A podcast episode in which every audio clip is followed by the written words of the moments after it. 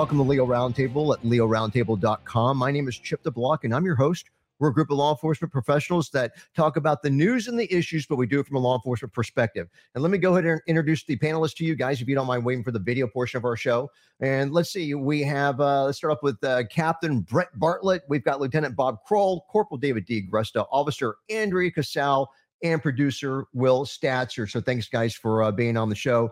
Also, a shout out to our sponsors. We have Motion DSP, Galls, gu- uh, Gunlearn.com, MyMedicare.live, and we are fueled by Bang Energy. So thanks to all those entities for helping make the show happen. And on PoliceTribune.com, we've got two arsonists that set themselves ablaze trying to burn down a business.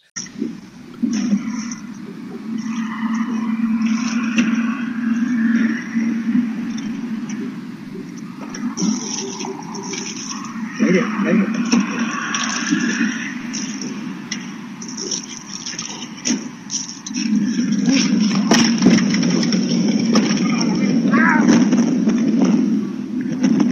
it's a it's a comical video. It, has been on the news. It's in Bakersfield, uh, California. So we have two arsonists set themselves on fire early Monday morning while trying to burn down a business that provides immigration and naturalization services. So this incident occurred at this you know, immigration place with a Spanish name shortly after midnight on January the 2nd, according to KBAK. And the security footage it shows these two subjects dressed in black, they're pouring gasoline on the ground and on the side of the business. And as one of the arsonists tosses more gasoline onto the surveillance camera, the second one sets fire to a second portion of the building. So instantly the flames ignite. Uh, the flammable substance it explodes it sets both these bad guys on fire and it starts snaking around the ground and they're both still burning when they run out of view of the camera and it, it doesn't say they ever found these guys either so it's a pretty uh it's a pretty wild and comical video david not not as good as the the one in france i don't think No, but I, I, I have to. We have to stop. We have to stop this right now. Um, I, I, I feel responsible now for these idiots trying to. I mean, we the the the videos that we had, the one in France, the one at the gas station with the guy with the motorcycle that caught on fire. Um, there's been several that have been um, very entertaining, and now we've got you know the the public going out and trying to copy these things, and we need to stop. We need to put it to. We need to just stop it now. and there was audio too. There was audio. If you listen carefully, you hear one of the guys yell when he goes up in flames. I don't think they were burned that bad, but yeah, comedy ensues. Uh, that was just beautiful. There's there was obviously obviously no um uh, no no chemistry ca- classes in school or any of that sort of thing. You know what happens to gasoline when you throw it around? It's uh, you know the whole liquid and gas thing. It's bad, but funny, funny. all right captain bartlett i'm, I'm trying to uh, get one more video in before the end of the hour but go ahead I heard they were they didn't have proper training in setting a business afire, so they're going to be indicted and put in jail. Wow, that was pretty good. All right. Uh, on on that note, real quick, let me get this last one. Police Tribune. Another video on this one. Customer shoots an armed robber inside a taqueria. Taqueria returns money to the victims and leaves. So it's a Spanish restaurant. And yeah, it's in Houston, of all places. Security footage captures the moment when a customer fatally shot an armed robber, pointing a gun at multiple patrons inside this restaurant. It's in Southwest Houston, Thursday night. Customer leaves the scene prior to the officer's arrival, has not been identified, and they're trying to locate this guy. They say that he's not in trouble, but you know, so Houston said no charges have been filed against the customer, and, and that's kind of obvious because they don't know who he is, but they do want to speak to him about the incident. So, uh, so it happens at a, uh taqueria and it is shortly before 11 11:30 p.m. January the 5th according to KUSA so security footage shows a handful of customers are sitting at various tables. There's a dining area a black male comes in wearing all black clothing black gloves black ski mask barges in and he points a gun at everybody. Witnesses told the officers that he that he enters the restaurant points at the patrons demanding their money. So cu- some customers are diving under the tables ducking down in their seats. As the gunman goes person to person aiming his gun at them. He gathers the belongings and as he's making his way towards a customer in the corner near the door one of the patrons he passes suddenly draws his own firearm and fatally shoots the unsuspecting robber from behind. So this armed customer collects all the stolen money gives it out to the patrons and then he ends up leaving and uh, they can't locate him. Wow we got a minute and 19 seconds. What do you guys think Well, Uh, they, they, I, I read just on the just this evening they did he did uh, contact cops, so I think they do know who he is. If you saw a picture of his pickup truck, they were going to find this guy. Yeah, it was, a- it that- was that was obvious. no bed. It was red. It was they were going to find this guy. Okay, uh, understand that what he told the police is, hey, if you ate there like I ate there, you, you probably had to leave right away too. Remember some of the restaurants we used to eat at. But uh, a lot of people have asked me in the last few days, is this guy in trouble? I said, if this was Florida law, absolutely fine.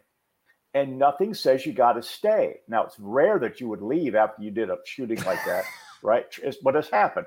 But nothing says you got to stay. And, You know, you, if, you he, watch if had to go somewhere, you you watch him carefully, and he waited. He waited. He was patient, and he waited for his opportunity. You watched him. He tried to draw a couple times. He stopped. He waited. Um, he he played it. He played it quite quite well. He waited for his opportunity and made good on it. And the Wow. idiot walks into a place in Texas and thinks nobody else in there is going to have a gun. Really? What a moron that guy was. Well, that whole state's open carry. Crazy. Yeah. And uh, let's go and start off with the ABC News. And this is from uh, Don Mihalik. He couldn't make the show this evening, uh, but he sent the article to us. And it's talking about two years later, the January 6th pipe bomber remains a mystery. You know, I know the Dan Bongino show has covered this, you know, and their angle was is look, despite, I mean, there's cameras everywhere um, in DC, all over the place, and they still have yet um, to identify this guy.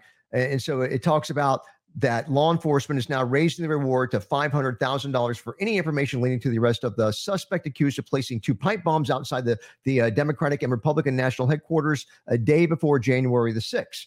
And it talks about you know, nearly two years ago wearing a sweatshirt with the hood pulled up, a pair of Air Max Speed turf shoes with a yellow Nike logo, a backpack, and gloves. A suspect walked through the Capitol Hill alleyways equipped with what investigators say were two live pipe bombs.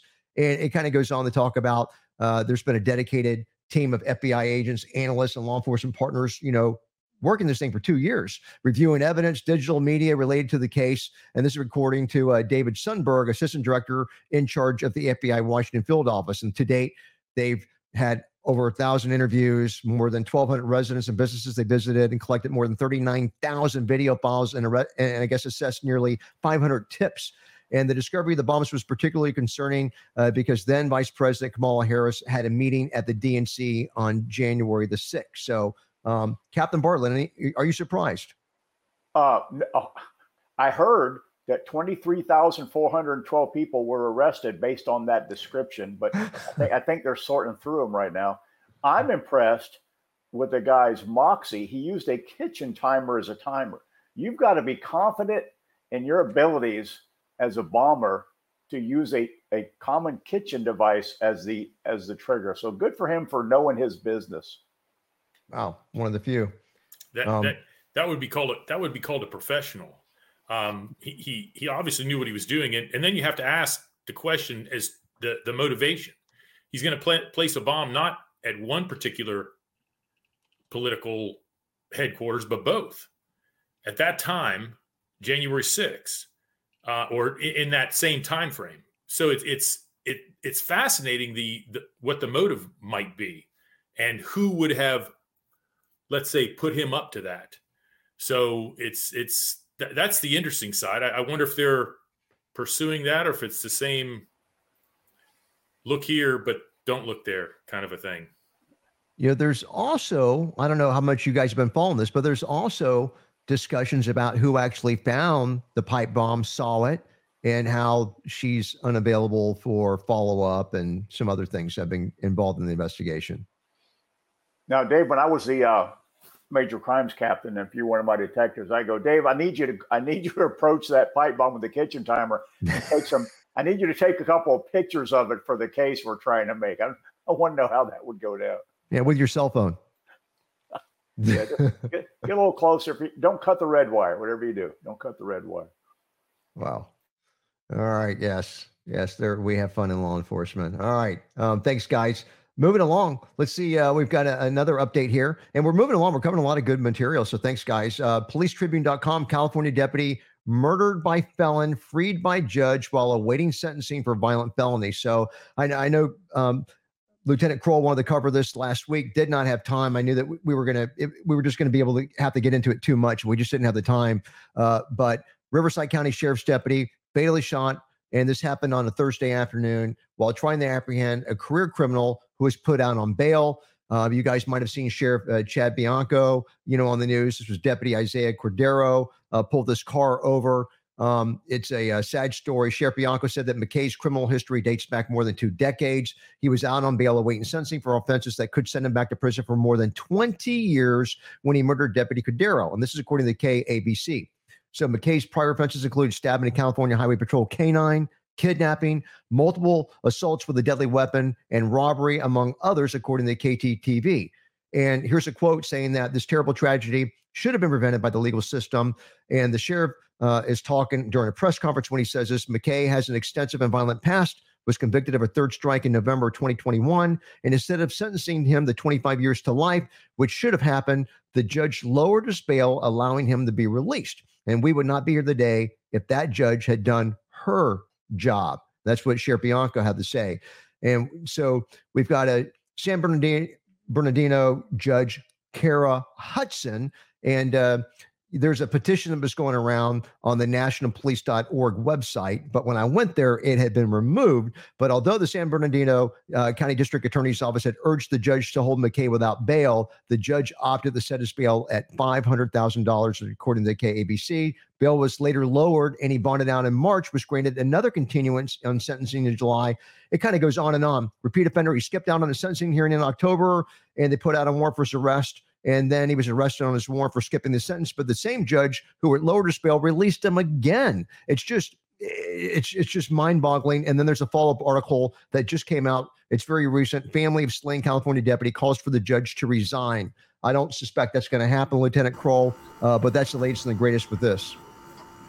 This uh, this should make absolutely everyone furious. This is this is a senseless life loss for no reason. This guy should be in prison for many, many years uh, over his past offenses, over this.